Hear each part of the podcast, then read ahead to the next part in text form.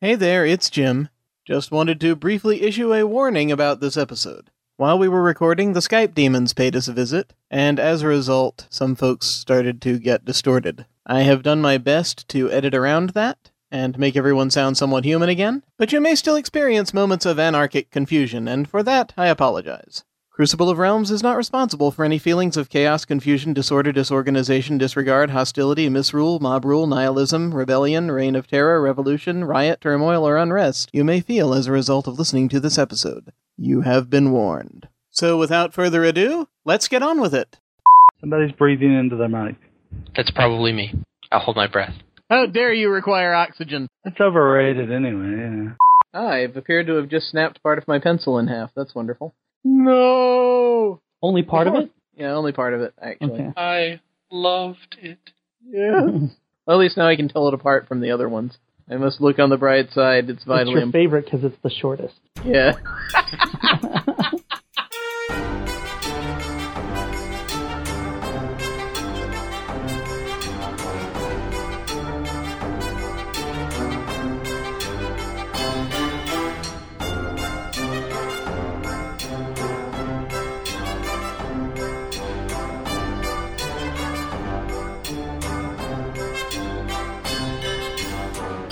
Welcome to Crucible of Realms. I'm Jim. I'm John. I'm Kent. And today we have a guest with us, Gregory Weir. Say hello. everybody. For those of us who do not know who you are, tell us, who are you? Uh, I'm Gregory Weir. I, but beyond being interested in role playing games, I make games for a living. I make video games, um, many of which involve the creation of strange and unique worlds. So you do game design? Yes, I mostly make flash games, games that you can play in your browser, and in the process I've made ruined worlds and worlds where gravity works differently and worlds with dragons, many other kinds of worlds. And you also do the Ludus Novus podcast. That's correct. It's a podcast about the theory and design of video games from an artistic perspective. Awesome. We are very pleased to have you with us today. Also, before I forget, I actually also just wanted to mention we've gotten feedback. Really? Yes. Michael uh, sent us an email telling us that he has put together a short story about the first world that we did here, Aegis. Sweet. That was awesome. That is Mike from the UK. He actually heard about us through the Happy Jacks RPG podcast.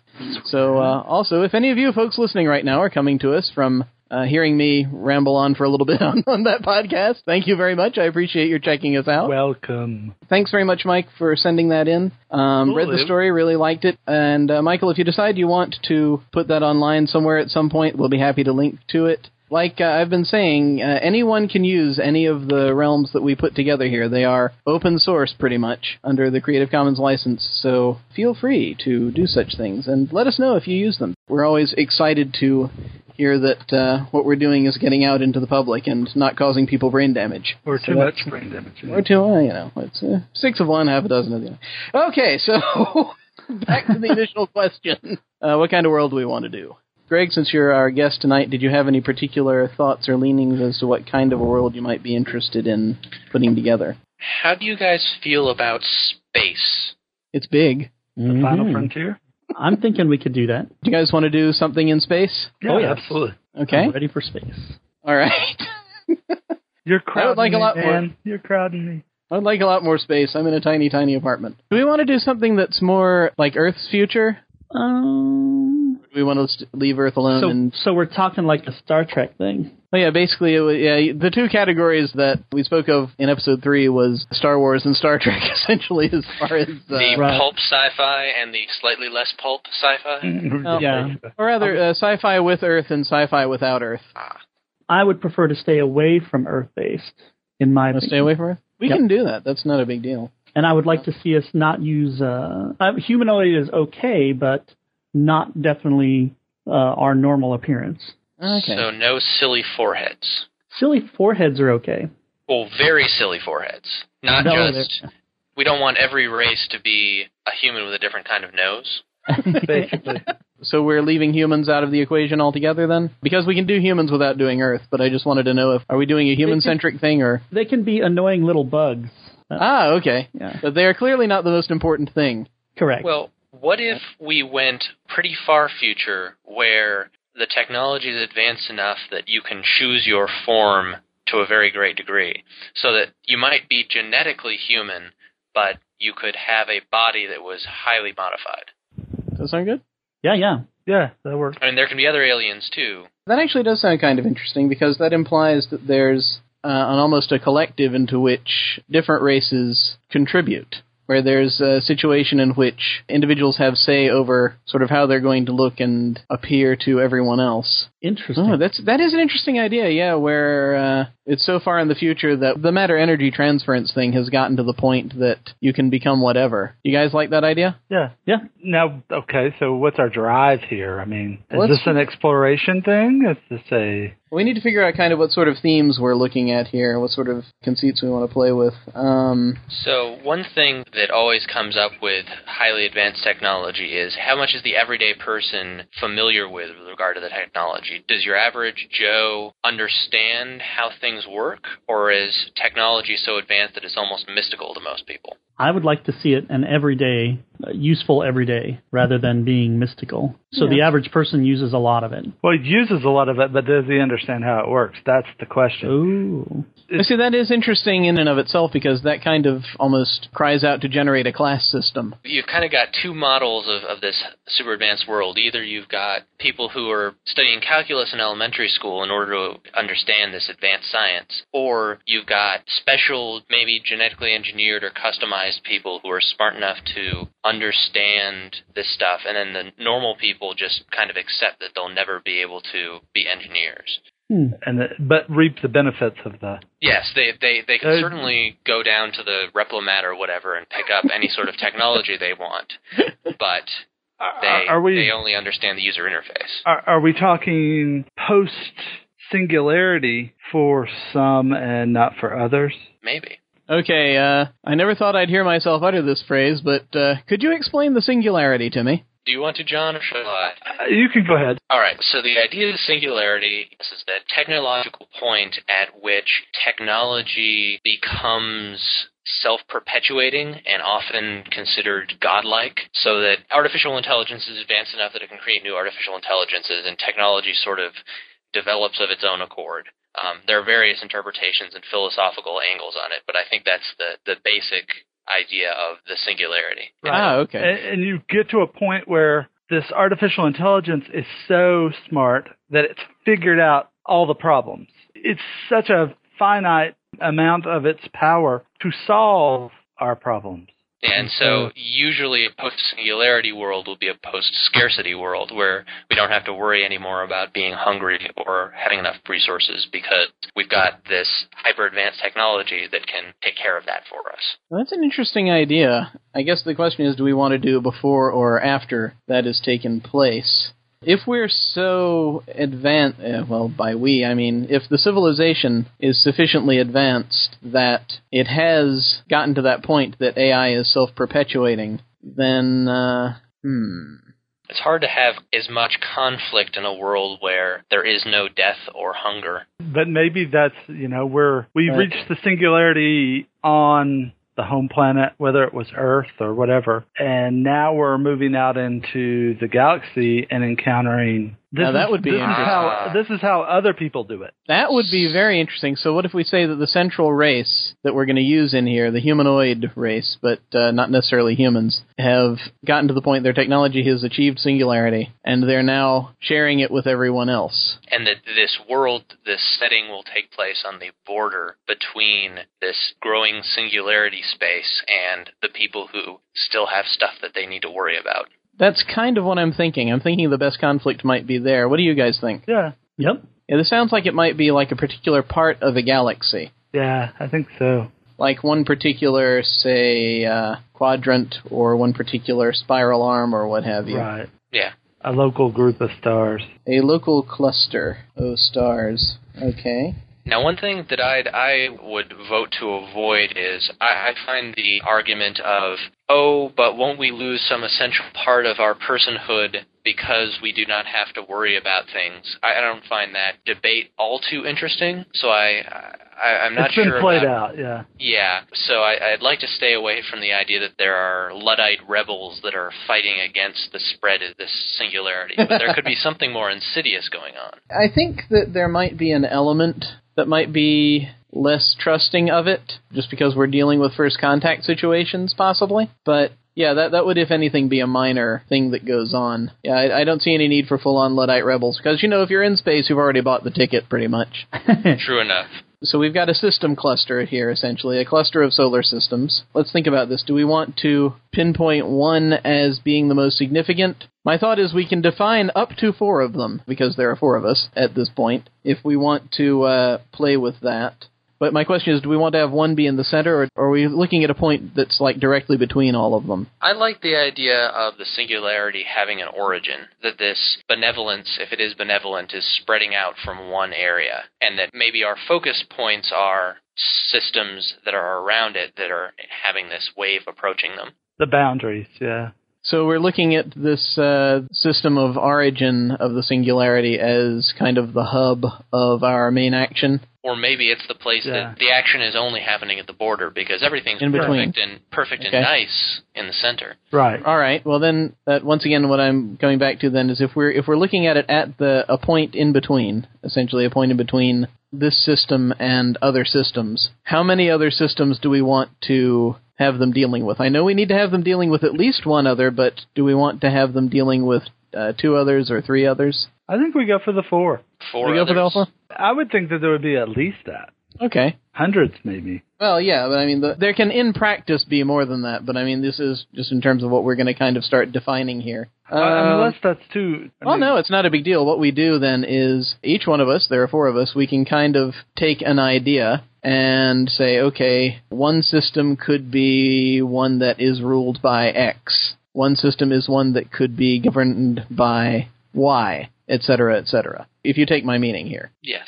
Yes, I think so. Okay. Okay. Yep. So um, I am now going to randomly select Kent to uh, figure out what. Now, our, Let's see, one of these. I'm sorry? before we go there, I mean, our, Yes. it's, is the origin, are we talking about Earth or are we talking about Earth from a long time ago? I'm thinking that it's something where it's not necessarily humans. I, I don't think it's necessarily Earth. If we want to have humans involved, it might be uh, something that is like the future of the human race that's involved there. I Uh, I like the don't- idea that maybe humans came from Earth, have spread out all across this area, and have changed along the way, and maybe there are other alien races too, but that it was Earth where the singularity started. Well, I'm actually thinking that maybe, and I know this is a little weird, I'm thinking that maybe the singularity started on this other planet, that this is a planet that Earth colonized. Because Kent was saying that we don't necessarily want Earth itself to be involved, we want to be kind of far away from Earth itself. Okay. Do we want to give Earth long lost status? Sort of the uh, idea that people know that this that the human race probably came from somewhere, but they don't remember where that is anymore, or it was long lost or destroyed or something, and it's a mystery. Actually, I don't have a particular feeling either way. What about you guys? That works. I think we give it long lost status, yeah. I Okay. was- I'm sitting here with the computer up looking at the names of stars around Earth and their, Ah. their distances from Earth. I'm inclined to think we're going to set this in a separate galaxy, so it's not anything where we really have to worry about that per se. I like to think that this is a uh, that Earth colonized a system, and then the people on that colony eventually, through whatever means, and we'll figure out if whether Earth is important to that or not as we go. But through whatever means, they achieved singularity there, and then this is now spreading out between. And our focal point is on the border between that system and four other systems. Sounds good. All right. Cool. So, So Ken, let- you've had a couple minutes to think about it? What kind of system would you like there to be in here, Kent? As one of the people that is being contacted by the Singularity people, Uh, so you want me to determine a race? Is that what you're saying? Fine. you can if you, you it can be uh, it can be a race, or we can you can start by throwing out a concept and we can develop it, or uh, just something for whatever is dominant in that system. And it's probably going to be a race, but it can also be it can be an organization, United Things. It depends on how on how populous you want that system to be. Okay. I would like to see either the main or an offshoot be mechanical in nature, computer, AI. Okay, So a awesome. Different AI. Actually, I really am starting to like the idea of competing AIs. Yeah, it's an interesting. So yeah, different types of AI. Yes. We're going to have the Singularity People system, and then we're going to have a separate uh, a system that is run by a separate AI. And the singularity doesn't need to be just an AI controlling it. It may be that the people of the singularity are still very much involved in its spread. Yeah, and Yeah. actually, that might be one of the biggest differences. Yeah, Kent, would you be interested in, then in having the idea that uh, maybe it's a bunch of robots, androids, that type of thing, that are all sort of governed by a master computer of some kind? Sure. Yep. A brain, a master, bu- uh, uh, you know, a master, The MCP. like a swarm. Yes. Yep, A swarm. Yeah. MCP. Yep. Do you want them to be more like robots or more like androids, or what kind of thing would you like them to be like? Yeah, I'm thinking there's going to be all there's going to be varying. There's like the worker, you know, it can be the small little things that need to get into the little tiny cracks, the regular peons that uh, just do the day to day things, and then things like that. So you'll have varying sizes. You'll have anywhere from the tiny to the monstrous. What would you say that their government is like? It's a uh, collective. So it's definitely run like the hive of a of a bee swarm, or there's one person or one entity at the center controlling all aspects of everybody else. So it's kind of like they make joint decisions, as it were, but it's all really one mind. Oh no, yeah, it's the collective. Yeah. Yeah. Yeah. Is the central entity in charge, or is it just performing its function as coordinator and everyone kind of gets a vote? Ooh. Is it a hive intelligence where individuals don't really matter? It's the intelligence of the whole. Yeah, that's that's what Yeah. I was going for. Well, yeah. and So that is the question: Is the master AI can it make decisions on its own, or does it need the collective to be able to think? It makes it on its own. So it is an, an autocracy. Yeah. awesome. Okay, I like this idea. This sounds almost slightly Borgish. I know that we're not quite going in that direction, but Right. that's that's actually why it's exciting. Okay, very good, very nice. Okay, so we know a little bit about those guys. John, what would you like your Hmm. system to uh, be like? I'm thinking it would be something more of a challenge, something like a some creatures with like a, a silicon biochemistry or something like si- a silicon based life form as opposed to a, a carbon based life form. Which I think the the struggle there would be, you know, maybe the singularity people encounter this intelligence that they don't understand how it led to an intelligence and how do you link up with something that's so foreign from you? I don't. It's silicon. I'm, I'm just throwing that out there because I, you know. Silicon is a mineral, is that right? Because of its position on the periodic table, it can make lots of structures that are like the structures we use for life, but they would be different and function at different temperatures and stuff like that because of the different sizes and different aspects of the elements. So, are we talking like rock people, or is this uh, what kind of people are? What, what kind of rubber costume should I be ordering from the costume department? I think it would be very amorphous. That's the thing. It would be probably silicon, yeah, rockish or or something of that nature. But But it's very changeable then. yeah, yeah. I would. That's what I'm. I'm like, thinking. So, like people of living clay, essentially, is kind well, of. what I I'm- don't even think that they have a, any kind of humanoid shape at all. I think that they're Well, people in the uh, blobs. Yeah, they're Yeah. blobs of blobs of animate clay. to a degree. Yeah. I'm just using the word clay because it's just convenient, but I understand it's more It- complicated. The than other that. thing is, this silicon's one of the more common elements. It's real fodder for sci-fi writers because of that. Ah. It's How much really- control do these silicon life forms have over their forms? Can they sculpt themselves as well, kind of like the singularity people can, or is this, uh, or is it just however you come out is how you come out? I think that they can morph. I don't think it would be anything, you know, where they can look like a human or anything like that. But I think, yeah, that they can absorb mass from each other Nice. or other rocks or whatever. How do they usually communicate? Or rather, how do they communicate with other life forms? Do they create parts that create sounds that sound like whatever the language is? Probably, yeah, some sort of resonance or crystalline resonance. Yeah, That's very cool. So, what kind of government do you think they would have in that system? I don't think they have a government at all. Are they? Uh, Uh, do they just inhabit the system? Or are they kind of like um, I think, yeah, I think that they inhabit the system, but I don't think that they have any kind of, uh, you know, they interact with each other. But I don't know. Uh, anybody else got any ideas here? So are they are they just sort of anarchistic? Is their brain structure such that they don't have to resolve conflicts in the same way that people need government for? Yeah, I think so. I like that. They've spread out throughout their solar system and They adapted. sound like very strange stoic individuals. what would one of them say if you asked them to explain their organization and government? you know, I don't think that any of them would recognize any kind of standard government. they just don't have the concept of authority necessarily. They each govern themselves. Yeah, Do they have And- a sense of right and wrong? I mean, do they just take whatever they want?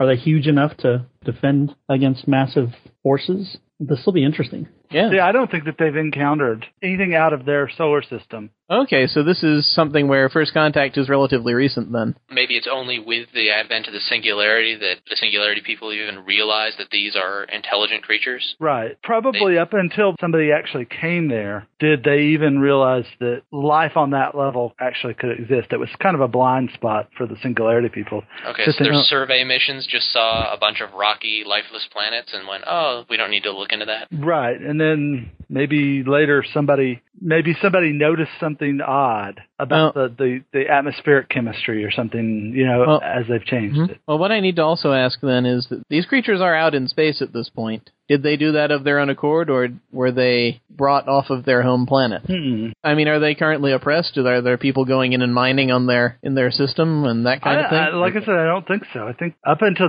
this point, nobody's ever come here. So maybe they always could have gone into space but never saw any reason to. Yeah, they only go well, you said that they Right. spread out quite Right, a bit. They spread, they spread out inside their solar system, but I don't think they've spread out. uh, They've never chosen to go beyond. Maybe because it takes more of a complex brain to come up with a warp drive or something. Of Well- course, if they're ageless, I mean, I guess you could just throw yourself at another star. That was another question I had was um, obviously they've made it into space. Did they do this of uh, of their own volition, or are they just there? I, no, I think I think that maybe the planet, maybe from their development, maybe their planet just kind of broke up and formed an asteroid belt. And suddenly they're out there in space, or there was a disaster, a comet or a meteor came in and, and pulverized the planet and didn't necessarily kill any, anything. Do they ever do anything to work together? I guess is my question as well. Because if they do, then they would probably need some sort of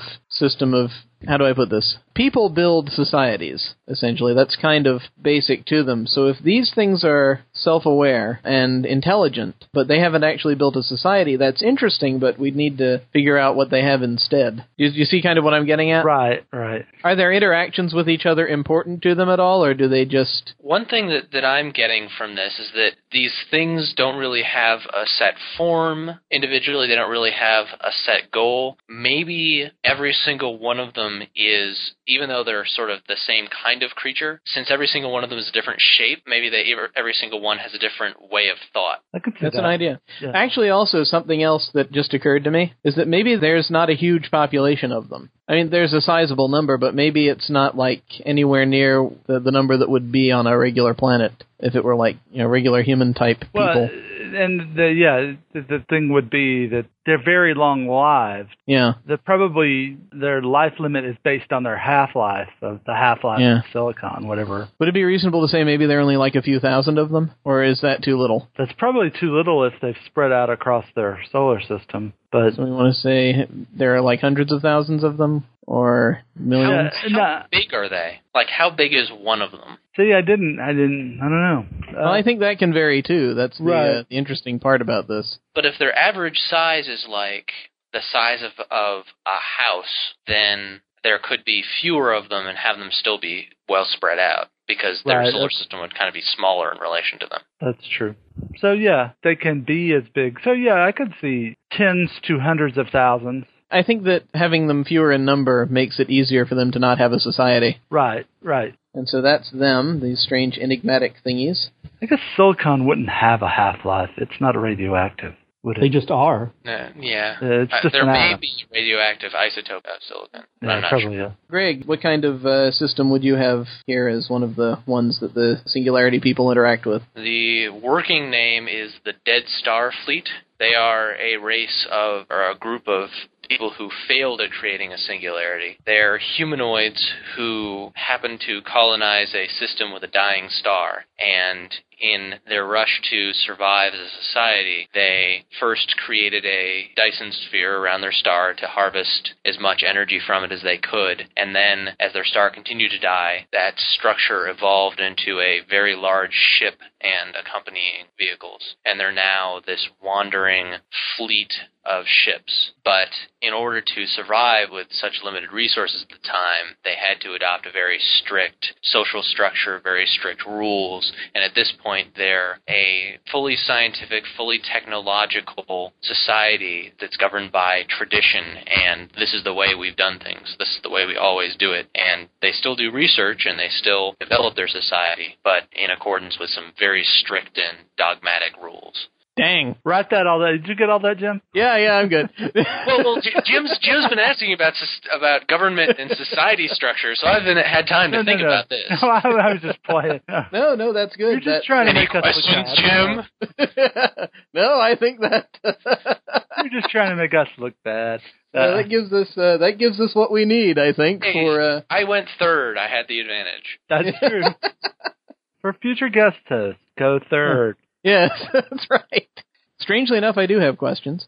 Okay. Um, what do these folks look like? they also, like the Singularity people, are able to reshape their bodies, but because they don't have the resources that, that everyone else does, they tend to use what they have at hand. And so the people can have very different layouts and structures and, and get to pick to a certain extent, but the stuff that they're made out of that's not them is technology and the dead. So someone might have four arms, two of them belonged to their grandfather. Oh, weird. Okay. Oh, nice. Okay, that's very interesting. Uh, do they? Uh, They're no, I mean, annoyed so- by so- default. I'm kind of thinking that then they look sort of like Frankensteinian cyborg-like things. Yes, I assume that they're able to deal with scars and stuff like that, but that you'd definitely be able to see that this used to be a, a four limbed, one headed person, but you can tell that their extra limb has a different skin tone and they've got that sensor array that's embedded in their skull. Kind of very obvious modifications. That is interesting. That So, sounds like uh, what-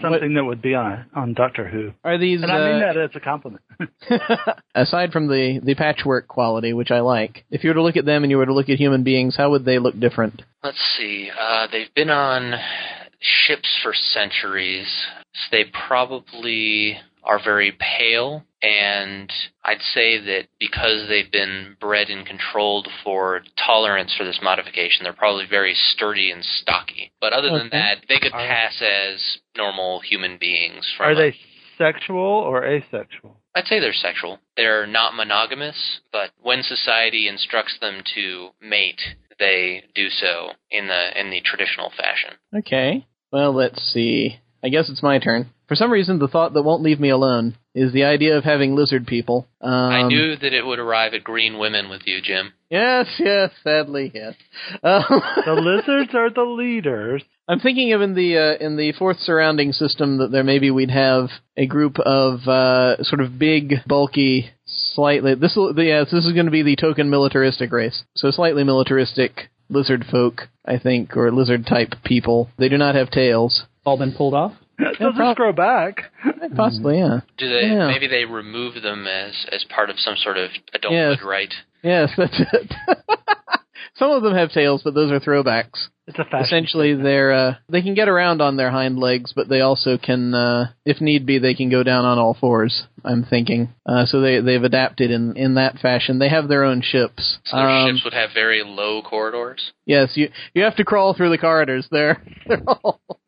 so I guess these would be like sort of lizard Spartan type folks. They have interstellar travel. They've had it for a while, but not too long. They're not as advanced as the Singularity people, uh, and and not even as the Dead Starfleet folk. By the time that the Singularity people make contact, these guys have made it to maybe one other system. Maybe they interacted with the AI system a little bit, and so you know maybe they'd already established a little bit of trade with them. Yeah, but at this point, they're uh, once the singularity comes out, they're like, okay, well, we- oh crap, we got to catch up. And so there's uh, there's that involved, and perhaps there's you know just sort of arguments that not everyone wants to necessarily let them in because they're viewed as as uh, as warlike and primitive and uh, all that kind of thing, and It, it, it- I mean, is that their reaction? Is it the old um, the Red Queen theory that you evolve to keep up with your competitor? or you fall apart, basically. That's uh, Kind of. It, it's it's from Alice in Wonderland, the Red Queen. Yeah. Alice Uh, is yeah. running away from the Red Queen. She runs and runs and runs and gets nowhere. The idea in evolution is is that all elements in a system are evolving as fast as they can. So you have something that evolves poison to keep from getting eaten, eaten by the birds. Well, yeah. the birds evolve tolerance to that poison, so the that newt gets more poisonous. Uh, and you know the interesting thing is you've just provided me with their entire structure and policy when uh, telling me this because uh, what I'm thinking is uh, early on they did the Shatner era Star Trek thing where it's like there's an alien coming, blow it up. Um, but now that they are dealing more with these uh, singularity people and they're at the point that maybe their king has decided because uh, for some reason I've decided it has to be a monarchy that they need to embrace this new way. They've got to evolve to survive. These people are so far beyond us that we have got to adapt. So they're a soldier race that's trying really, really hard to all become diplomats. Yes. yes, they are. That's cool. I like it. I'm imagining these people sitting at a table and someone says something a bit insulting and they rise up and grab a weapon and then pause and calmly sit back down and say, an interesting proposition. yes, exactly. yeah, they're those guys. I Uh, have a what- quick question for you. Jim. Yes. Yes. Um, before they turned to peace, who were they fighting with? Oh, that's a good question. With Um, themselves. Well, so, yeah, some with themselves probably. There might be some civil war action going maybe on. that maybe Hmm. they wiped somebody else out. that's possible. Greed. Um, mm, I like that. So they Yeah. just finished committing xenocide and then looked up and noticed that everyone else was looking at them awkwardly. oh crap! Oh crap. Quick, everybody look Yeah. busy. I'm thinking maybe there was this small furry race in another uh, in another system over that they were fighting with, and that they wiped out a lot of them. Maybe not all of them, Hmm. but they pretty much got to the point they had enslaved their planet, and they're like, "Oh crap!" What would be Because- kind of funny is if they'd gotten to the climactic point of finally conquering the furry people, and that that's the moment that the king announced that they were going to become peaceful now. Yes, exactly. That's a very Babylon five. what do you mean, let them go? Yes, very Babylon 5, Mimbari. Yeah, th- I, I can see that from the point we started talking about this being at a point between uh, different uh, uh, systems. Then I, I kind of felt that that was where this might end up actually going, which is not too bad. So they're not resisting the singularity. I, we need to talk about that a little bit. Well- what the singularity's doing? Are they Well, and that brings us very neatly to my next point. okay? Um, we now need to define the singularity race and uh, what they're like and how they're governed and what their goal is. Now, one thing we kind of already figured out is that they are the descendants of humans. Is that uh, are we still on the same page about that? I'm cool with that. Yeah, that works. So they're the ones looking for this Earth, this old Well, no, Earth they're not, they're not necessarily looking for Earth. It's just that there's Ah. that that's something in their in history. their Mm-hmm. history. Okay. there might be people who are interested in looking for Earth again, but that's not necessarily the most important thing that's happening here. Yeah, that's just what I was asking is if it's uh, if we're still on the same page with the idea that they are descended from humans. All right. Yeah, that's fine. So how do they now differ from humans? Don't everyone talk at once. I'd say that, that one of the things that, that they'd be able to do is just really casually modify themselves. So I think that fashion in this society would be oh, you got your eyes replaced with stuff that looks like solid gold? Oh, I had a few horns put in. do they modify through technology? Like, do they go to a, a facility and do this, or can they do this on their own. as an innate ability? I think that maybe their technology is advanced enough that it's kind of unclear. You know, as they're getting ready for the morning, they tell their bathroom to give themselves another eye. And then- Okay, so it's to that point where they just sort of you think it and you, or do they actually tell some sort of central? Is it that there's a thing with maybe like implanted things that they have, or is it something where it's an external device and they just talk to the external device and it does it? I'm imagining it sort of being like nanotechy or some sort of weird field where some of them like to think it, some of them say it, but it just sort of happens. And Okay. maybe maybe that's why the spread of this singularity is, is kind of worrying, is because once the singularity reaches a place, it's just there. Now, what my question becomes is that since this is now a race uh, of uh, polymorphs, essentially, what is the most popular thing to look like? What do most of these things look like when you encounter them? Do they have vanity? Did we determine that they are individuals acting on a. Yeah, they still a have broader- individual will. Yeah, okay. We've got that much. Maybe if we figure out sort of how they're governed and their guiding philosophies at this point, they've got a very developed self perpetuating technology. But, well, what kind of society do we want them to have?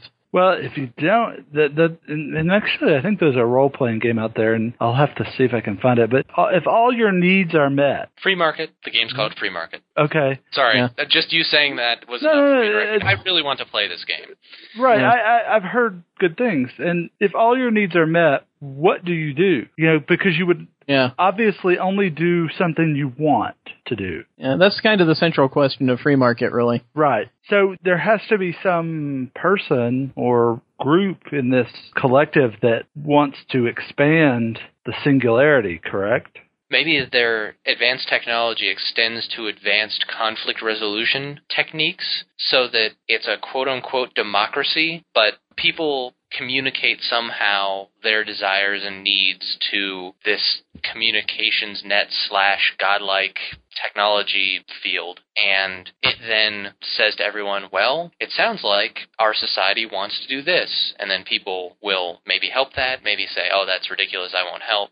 Well, that's interesting. Because maybe it's like they all communicate and the, the mainframe tells them different things and uh, out of the input that it gets from everybody. And I imagine Um, that a lot of people would say, well, how do we know that that's actually what everybody wants? Yeah. Maybe that's one of the reasons why people might be resistant to this. maybe the computer isn't your friend. Maybe you just think it is. No, the computer is our friend. so, but yeah, but that brings us back around. They've got to have a drive, or is it a drive? Are they exploring, and then No. the offshoot is that they bring the singularity with them? I think maybe the idea is that enough people here wanted to share the singularity and wanted to reach out and explore that they formed a group that did this. Now, maybe their society is very egalitarian on the surface as far as these things go. But I am thinking that maybe it's just the idea of uh, the groups that form are groups that form around ideas of, you know, it's like, okay, we want to do X project. We need Y number of people to do it. So let's go make some ships and go and uh, share the joy of singularity with So you, everyone so you else. might run into a ship that's like, hey, we're exploring. And you're like, who told you to explore? And they're like, no, we're a bunch of people who wanted to explore, and so we're exploring. Or we're helping you by spreading our, our technology, but we don't want your technology. But it's great. It's like a Facebook group. Yes. The universe as if explored by Facebook. I think my brain just imploded. Oh, so everybody's grandmother. She flies up in her tiny ship and tries to tell you to get back home for dinner on time. Mm-hmm. So I'd imagine No. that there are probably plenty of people in the society who don't want to explore or share or be nice to people and maybe spend their days in an endless, deathless death match with people or whatever. Yeah. It could be uh, that their society in and of itself is perhaps on the surface like a utopia, but can look quite horrifying to people who visit, so Mm-hmm. depending on which part they see. Well, uh, so do they have that drive? They're not conquering, or if they're conquering, it's by accident. it might vary from group to group. Like you might run into a ship that is totally conquering, has crazy badass Yeah. weaponry and everything, but the thing is that if they come close enough to attack you, you start benefiting from the singularity as well, and so they can't actually damage you permanently because friend computer is like, "Oh no, I won't let them die." Right. Well, yeah, that's sort of where I was going with that. Is that I could definitely see they come across another race, and it's like they don't really mean to. They don't have a prime directive. You know, none of that Star Trek stuff. They're totally being altruistic in their in their mind. So I'm kind of Fine. seeing then that uh, these guys will there- there'll be a certain number of groups. Well, I mean they're going to have a lot of different groups, but there might be say one primary outreach group that's going out and contacting the most people. I'm thinking whichever one of those groups is the most popular back in the home system. So. As far as this particular scenario is concerned, do we want to just deal with that group, or do we want to also talk about an additional group that would also be involved? And this is again from the perspective of the uh, singularity people. maybe set up two factions that are somehow opposed or or, or aren't taking the same approach, and then maybe there would be random kind of smaller groups that you might run into that are weirder in some way. So maybe an expansionist group and a non-expansionist group. The funny and ironic thing about a non-expansionist group is then they'd also be out there telling people to stop expanding. Yeah, yeah. Might be out there undoing the singularity on people that they don't think. I like that idea. So you'd get the group come by one month and be like, "Hey, we've got a gift. All your problems are now solved." And then a month later, the next group would come up and say, "You know, I don't think you guys were ready for this after all," and take it away. Yes. Yes, I like this. I'm getting a definite fave feeling from this Uh, society. Yeah, a giving and a taking group. I, I, I definitely think I- that there's a group of militant, you know, violence is the answer to the question. It might be one of the sub factions. Well, yeah, there'd definitely be militant factions. I'm thinking, uh, I mean, if we wanted to, we could have them also be uh, involved in the taking group. Right. Oh, I could see it in Like- both sides. Oh, okay, yeah, they're, they're both having The, the violent- Oh, expansion by uh, by Okay, I yeah, The no, we know what is best for you. Stop resisting. We will help you, right. yes. and we're willing to shoot you because we know that once we help you, we can bring you back to life. That's right. Nice. Okay. In my head, I'm kind of thinking that the the faction that's giving away the technology is probably a bit bigger than the faction that is taking the technology away again. Do we agree on that? Mm-hmm. Sounds like that would probably keep up the interest a bit more. Yeah. Okay. So with the giving faction, there is a sort of frontier military aspect, uh, which we've defined a little bit of, where it's like the we know what's best for you side. Is that part of the main structure, or you, you guys were talking about it as a subgroup? I think probably the first people to show up would be the folks who are like, hey, you want this? And if the folks are like, sure, then they'll say, cool. Yeah. Yeah. But I think that the groups that we're talking about are all groups that are somehow not suitable for joining the group. These four border communities seem all like communities that would say, no thanks, we don't want your singularity or not in the way that you're offering it. Ah. Okay. So all of us are resistant. Well, then, in that case, then the, that kind of uh, defeats the purpose or reduces the role of the singularity people that want to take the singularity back from folks.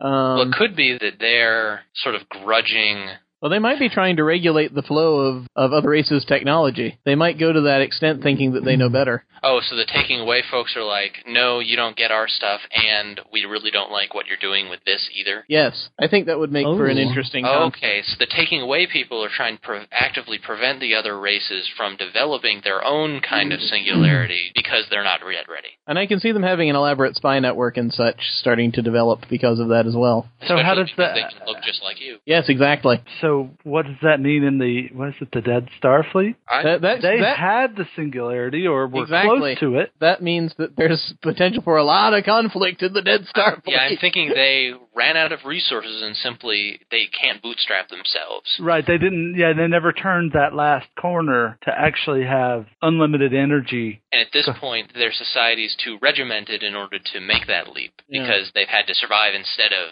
dedicating any effort to that. And so they're kind of in the situation where they're being offered everything they ever wanted, but it's not in a way that they can accept. One thing I just want to clarify: militaristic singularity people are they uh, their own group, or are they involved in one of the the, the givers or the takers? I think both the givers and the takers would have some military elements. But not necessarily anything that's its own thing. It's just part of their individual structures. Then, I imagine there are probably some singularity folk who just go around and fight people for fun or, well, yeah, that too. yeah. But I'm talking more in the context of what we've established at this point. So they'll they'll have uh, officers within each of those things that go, okay, all right, how are the givers set up? What is their structure? What are they like?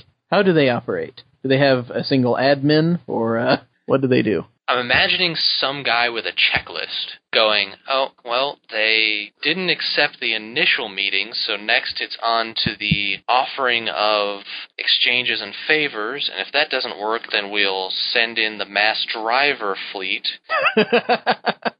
okay, very good. Yeah. So that's, so they've got like a single administrator then. I don't know, I, maybe bureaucratic, so that Friend Computer sends down their current consensus procedure, and that each kind of group of ships is just Okay. kind of led by whoever likes being the guy with the checklist. I don't know. Is that They're the Vogons. That anything? yeah, No, I like that. So each ship is uh, is an individual unit, or do they uh, overall? Does this giver group have a particular person who interprets for the computer through which everything goes, or does the computer just directly interface with each of the captains? I think it. I think it directly. I think it's yeah. It's it's a direct kind Okay. of consensus. So maybe we say there are like uh, what a dozen captains, and I'm just using. I just grabbed the word captain out of the air, just as the idea of the captain of that particular ship. Maybe there is a small group of first contact diplomacy folks, and then a group of no, really, here's what we've got to offer folks, and then a group of all right, fine, we'll wipe you out and then bring you back. Yeah. So these are the ships within the giver group. Yes. Yeah. Yeah. Okay. And so we like the idea that, that essentially they're each that the, the giver group is governed by say like a, a dozen captains each you know, uh, each one of each ship. Yeah, and I think that the militaristic people spawned out of they realized that they needed a defense, and maybe it ran away. It got Oh, yeah. Like they showed up in a system and they all got blown up, and that was really inconvenient because it took days for them to reassemble themselves. right, Yeah. and so they were like, okay, that doesn't happen next time. Yeah. Okay. So each ship is kind of dedicated to a different sort of way of doing it a little bit like you said. And we don't have to define them all. Actually, I think the three that Greg threw out while we were talking about it, I think that'll work is just as far as examples. So how are the uh, are the takers structured? Are they structured the same way or are they different? No, I think they're more covert Okay. until it's time to unless uh, unless So maybe they're they're like a, an intelligence agency. Are they like Um, terrorist cells or like James Bond? There, you get pulled into a dark room and M tells you what to do. I kind of like the idea of making them a James Bond outfit, even though they're trying to control things. They'd have a single person who's like their M. They're sort of their controller, and then they're uh, uh, well, actually, they they can have whatever equipment they want, so they don't really need Q. Yeah, I like the idea of them being kind of like a a spy agency. It's probably because I've been reading Le Carre lately, but what do you guys think? That makes sense. They show up and, I mean, they investigate. So I'm sure that there's got to be some sort of scout. Well, the question is, do they just follow around behind the other guys I think sometimes they do. sometimes and then other times? I think there there's also the sort of them making sure that other societies aren't getting ahead of themselves on their own, and then also cleaning up after random singularity folks who go off on a joyride or Oh, so they're almost the police. Yeah, in a way, yeah. Uh, self-appointed police. Yes, Yeah. exactly. And so you'd have the ones that are more local, and then the ones that are more kind of deep cover that go off and uh, examine the uh, the people in the other four systems, make sure that they're not advancing too much. self-appointed secret police. Yes. Before we proceed um, and talk a little bit a little bit about the area and history, is there anything anyone wants to add about any of these groups, real quick? Yeah, I need a uh, a name for the robotic group. Yeah, I mean, if you have a name ready, we can uh, I, we can start calling them that. That's not a big deal. Uh, Corvi. The Corvi. Mm-hmm. C O R V E E. Just looking around, it's um a name given to helper robots. Oh, okay. I'm thinking the robots are assisting the race that didn't quite make it to uh, singularity. The robots are looking for more ways to gain uh, resources as well. So is this like an alliance between societies, or are you imagining them kind of living together? living together because the people can actually live on a giant space station made by the robots. That could be Ah. their their living. You know, it's a it's an entity, kind of like Moya from uh, Farscape. Um, is this for everybody, or is this just for them and the Dead Star fleet? So the Dead Star fleet failed Singularity, right? Mm-hmm. What if their failed singularity was they made the Corvi, and the Corvi were like, "Hey, that's cool. I'll totally help you out, and you can keep the ship you've made, but uh, we got somewhere to be." so there's this Corvi society that is the descendants of the most advanced Dead Star AIs, Mm-hmm. and they still probably consider themselves friends with the Dead Star folk. The Dead Star folk probably are a little resentful. But they left. And Oh, it's so- a different, yeah. it's a different generation now, though probably. so it, uh, th- there may be some historical resentment, but it might be slightly Yes, but with the misdirected. Dead Star fleet and tradition, their, Well, their, that's- their resentment is probably codified. They probably have a, a 10 minute resentment period each day. Where they No. stare at the images of the. So I'm, I'm imagining that the Corvi are very, very helpful to the Dead Star people, and the Dead Star people, if they could, would not accept the help, but need it. now let us pause for ten minutes of resentment.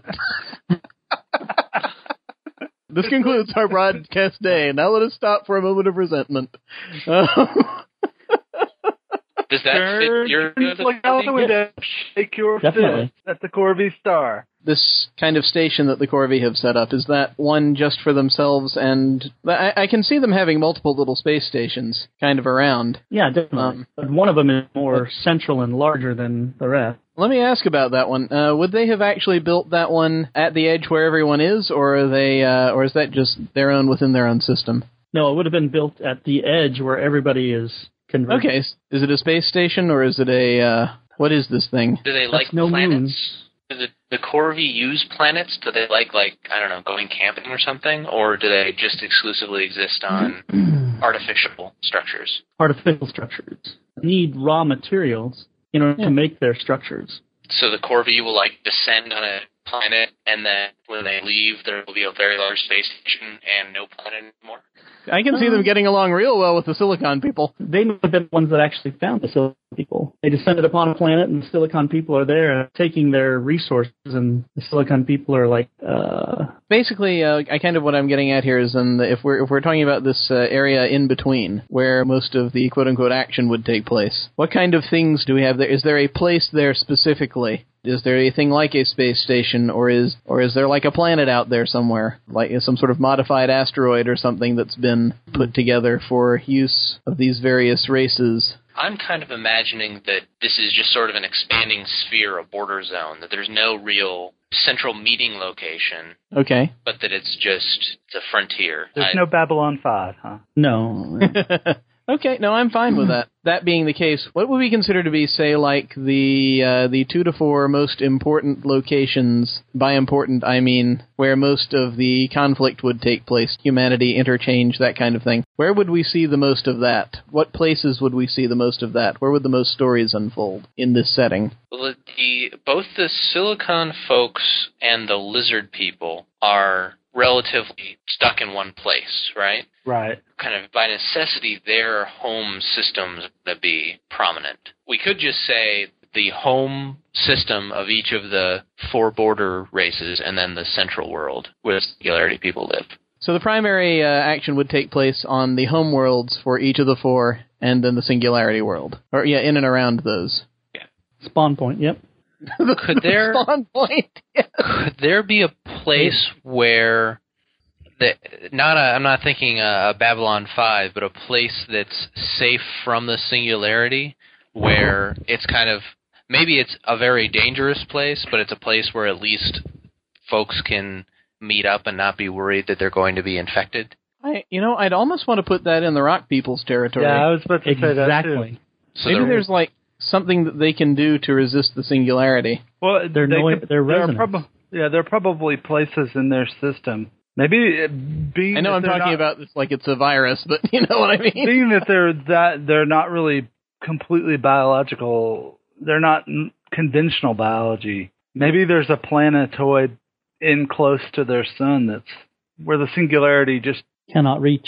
it's not yeah there's something either the radiation from the sun or Well, we've been talking. You you you were you were mentioning that they can kind of absorb matter from each other and from stuff, Yeah. and can right do stuff with energy. Maybe the same thing that made the hive robots stop is also what stops the singularity. That, that the silicon Mhm. people themselves could just sort of go, oh no, I'm going to s- take, I'm going to steal the energy from that and make it not work. Uh, yeah I see that Okay, so maybe this uh, maybe this planetoid is actually itself one of these life forms, or it's related. Well, maybe that might be a bit too weird. Or the massive corpse of one of the life forms. And its Oh, voice yeah. is played by Orson Welles. No, no, Yeah. maybe something else.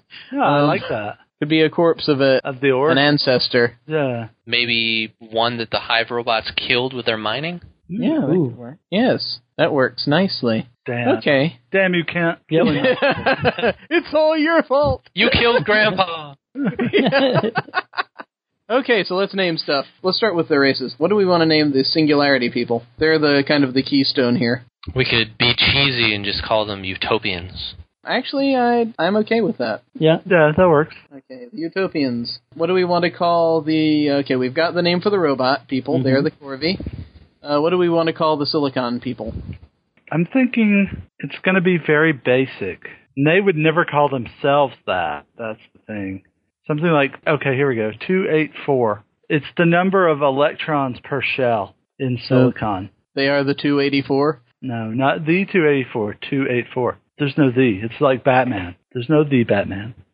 Their, na- their name is a, their name is a number. Is a number. Hmm, interesting. They probably get called rocks. Yeah. yeah. They probably Or- get called the rock people or silicon life forms, but I guess that their name translates as 284. Or Terra. That's Earth. No. We could call them the Terrans. That would be funny. All right, so 284 or slang, they could be called rock people, silicon people, silicates, Terrans, whatever. Do the dead Starfleet call themselves the dead Starfleet? Of course. Probably in formal situations, there's a much longer title, but for casual conversations of type 4, 5, or 6, Dead Starfleet is acceptable. Okay. All right. What do we want to call the lizard people? Something with lots of S's and X's.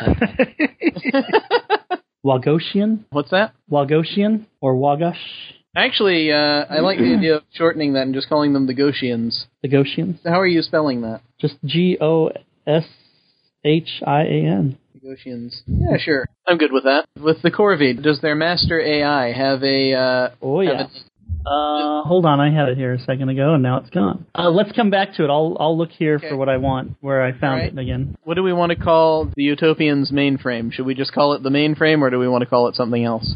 I kind of like the idea that, that if they talk about it, they talk about it as utopia. Like, it is them and they are it. Okay. Uh, yeah. Okay. I totally think that the givers and the takers should be called the givers and the takers. Oh, really? Yeah, that was my next question. Is that uh, the givers and the takers? Um, really think they should just call them the givers and the taker? Givership, takership. Okay, you I'm, know. I- totally, I'm totally open to other names. well, I'll tell you what. I think the givers would call themselves the givers, or some sort of uh, gift ships, or what have you. Oh, I like I like gift ships. Gift ships. yeah. But I think the takers would actually select a name for themselves. Yeah, something highly appropriate, carefully calculated to have the p- optimal Yeah. possible impact. It actually would probably be an acronym. It should be an acronym like SHIELD, where it spells out a word. The UIU, the U- Utopian Intelligence Unit. the UIU. If we can come up with a with a word, then that's cool. But now, is their controller just called like the controller, or uh, is there a separate title we would use? I like the idea of every member being referred to as the, and then the noun representing their role. Yeah. Okay, are we okay with the, the the title, the controller? All right. What do we want to call the corpse world? The world that's in the two eight four system, Oh. Oh. Uh, where everyone, where a lot of people meet, and the singularity cannot spread. the event horizon? We could just call it Horizon. Ah, yeah. because that's good. It's near a sun. The Utopians world. What do we know? What we want to call it, or do they also just call it Utopia? Like the world, the the Why wouldn't they? mainframe, and the people Why are all the wouldn't they? same thing. Yeah, that seems to make perfect sense. It's the perfect world. What is the Corvi world called? Oh, I'm sorry. What is their primary space station called? it would have to do something with uh, Vulcan, uh, a similar form of Vulcan, another name for Vulcan. Yeah. Hephaestus? Heph- Is that how you pronounce it? Hephaestus is the Hephaestus, yeah. Uh, that's Hephaestus is the Greek, the yeah. Greek, Mhm. yeah. Um, and then uh, Mulciber is the uh, Mm. name that Milton gave him. Mm-hmm. Ooh, I like Oliver is kind of Multiverse. a cool name. I, Yeah. yeah. I like Mulciber. I like they don't that use too. that as often. And then What? the computer AI, Altera. Altera. Mm-hmm. A L T E R A. Altera. Okay. And uh, let's see, for the Silicon folk, if they have a main world that they congregate around, do you know what they would call it, or is there a separate name? Do they bother to call it anything? I don't think that they bother to call it anything. Planet X or what have you? Okay. And uh, the Or yeah, zero. Return to zero. And uh, the dead Starfleet. Um, is there a world that they've settled on primarily as their home world currently? They are just the, their fleet. And before you ask, I should inform you that it's a violation of 84 different edicts to ask what the name of the star was. Ah, I see. Ooh, Okay. 84 different edicts, huh? Do they have a primary hub in their system that they work around? A primary place where they hang out? Well, they're, they've turned the star into a ship, so I imagine that that, that would be it. And that, that would, well, it would just be the fleet, because there are a bunch of other ships that sort of float along with the big main one. So it would just be their mothership. Yeah. Do we Um, call it something? what kind of- Talos yeah. or something? what, what do they call their mothership? Maybe just mothership. Maybe fathership. I don't know. Fathership? Father, mother. Mm. Yeah, actually, yeah, yeah. They call it mother. So Is that like the the way that people name their boats? It's like the mother, or is it No, like it is. uh, It is mother. Mother. It's mother. And it is Okay. the mother. It is the mother of each and every one of them, as family ties of that sort are inefficient. Okay, so last thing we need to do is uh, we need to name this setting. Mm. Um, what do we want to call this uh, setting, this scenario? Something like utopian horizon Ah. Mm. or singularity horizon or I kind of like the utopian horizon. That's Hmm. uh, a good sort of com- combination of things. Yep. Or just utopian horizon. Utopian. Utopia Horizon. Yeah. What do you guys think? yeah, that works. yeah, utopia horizon. Utopia horizon? Yeah. Okay. All right. This is Utopia Horizon. And just like all the other settings, I'm going to go ahead and get this into the wiki, and uh, it will now be usable by anyone under Creative Commons. All you need to do if you want to use Utopia Horizon in your writing or in your games is just credit the podcast, and it's totally free to use. Do whatever you like with it. Greg, thank you very much for hanging out with us. I appreciate it. Thank you for Yes. having me. I had a lot of fun. This was fun. It was And, uh, great having you along. Yep. And if people want to find you online, where should they go? Ludusnovus.net. L U D U S N O V U S dot net. And if any of you folks out there want to contact the rest of us, we are at jim at crucibleofrealms.com, john at crucibleofrealms.com, and the mad gamer at crucibleofrealms.com. And uh, thank you very much for listening. And uh, night. See you we, later. will, we will see you guys suddenly, sooner or later. Bye. See you later. Wonder how many times we See you can say later. goodbye this time. Farewell. I'll do the same. Godspeed.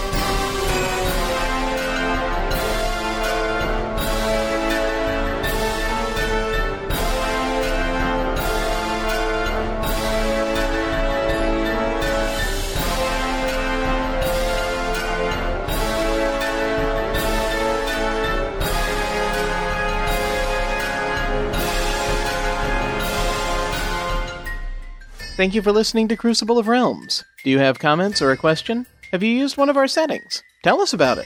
You can contact us at podcast at crucibleofrealms.com or leave a review for us on iTunes. We'd really appreciate it. Or if you'd like to contact one of the hosts individually, you can find our emails on the website at crucibleofrealms.com.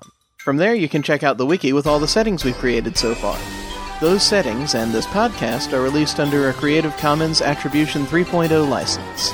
The opening and closing theme was composed and performed by Kevin McLeod of Incompetech.com.